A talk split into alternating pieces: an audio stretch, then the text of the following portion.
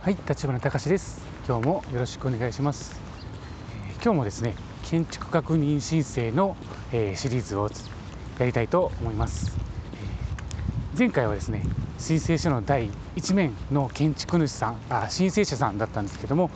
今日は、え第2面の、え建築主さんについてお話したいと思います。まあこれね建築主さんって言ってもお名前はもう申請者さんと基本的には同じって話をしたので、まあ、それについてのお話はないんですけども、えー、っと今度はですね、え、よくあるのが、え、建築主さんの郵便番号の間違い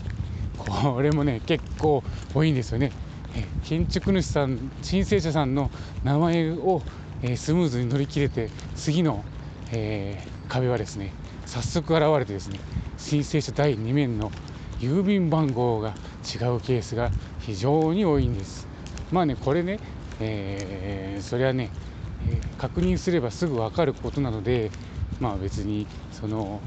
手間的にはね、そこまであるっていうことではないんですけども、で必ず、え、よくある間違いっていうのは、え、チェックをするので、まあそこについてはですね、え、指摘を、指摘っていうか間違ってますよ、もしくは、え、確認してくださいっていうふうに、え、言ってるんですけどね、確認方法としては、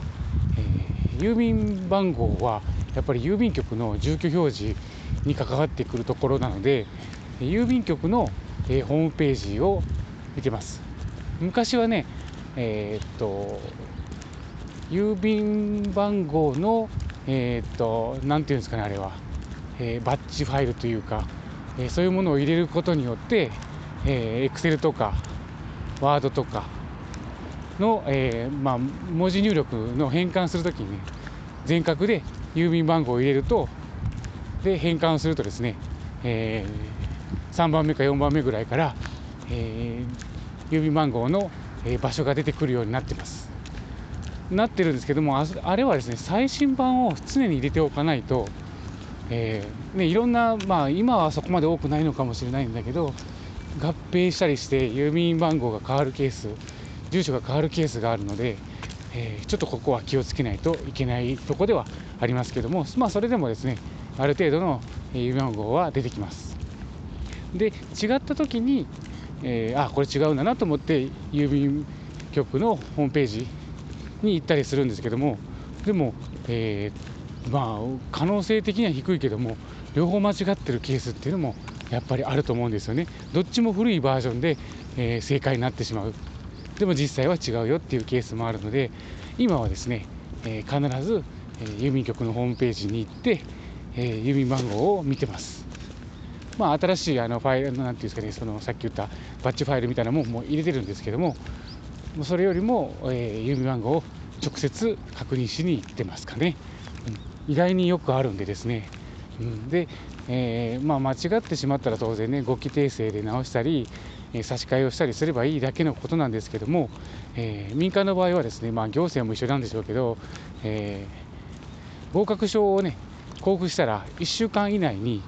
え報告書っていうのをね、行政庁に提出をしなきゃいけないことになってます。なので、その時に一緒に概要書っていうのをね、え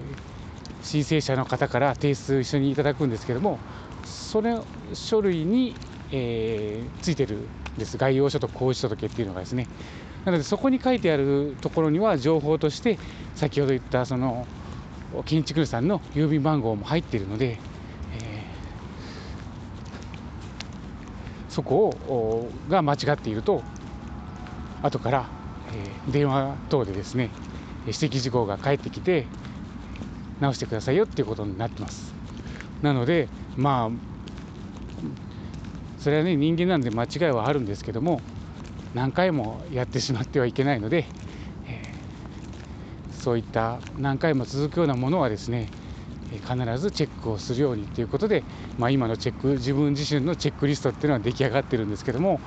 その中に郵便番号は必ず郵便局のホームページで確認をするっていうことになってます。ちなみにね郵便局のホームページは